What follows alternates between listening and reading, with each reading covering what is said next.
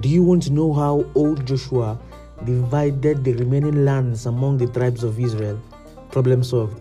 Go to Joshua 13.